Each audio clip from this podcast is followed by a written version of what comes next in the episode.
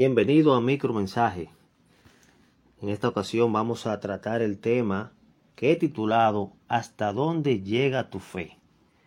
Y es porque vemos en Mateo capítulo 15, del versículo 21 hasta el 28, un relato de la mujer cananea.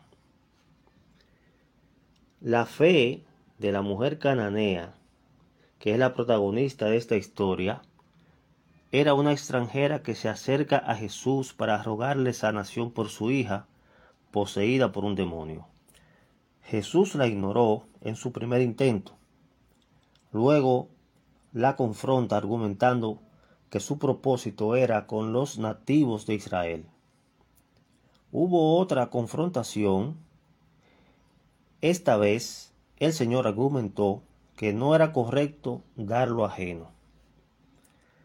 Ante cada argumento, esta mujer no se rindió, ni se sintió ni rechazada, ni ofendida.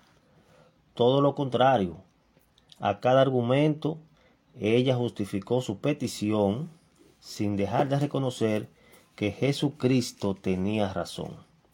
Hasta que finalmente el Señor Jesús se admira por la fe de esta madre que la llevó a perseverar ante todos los obstáculos.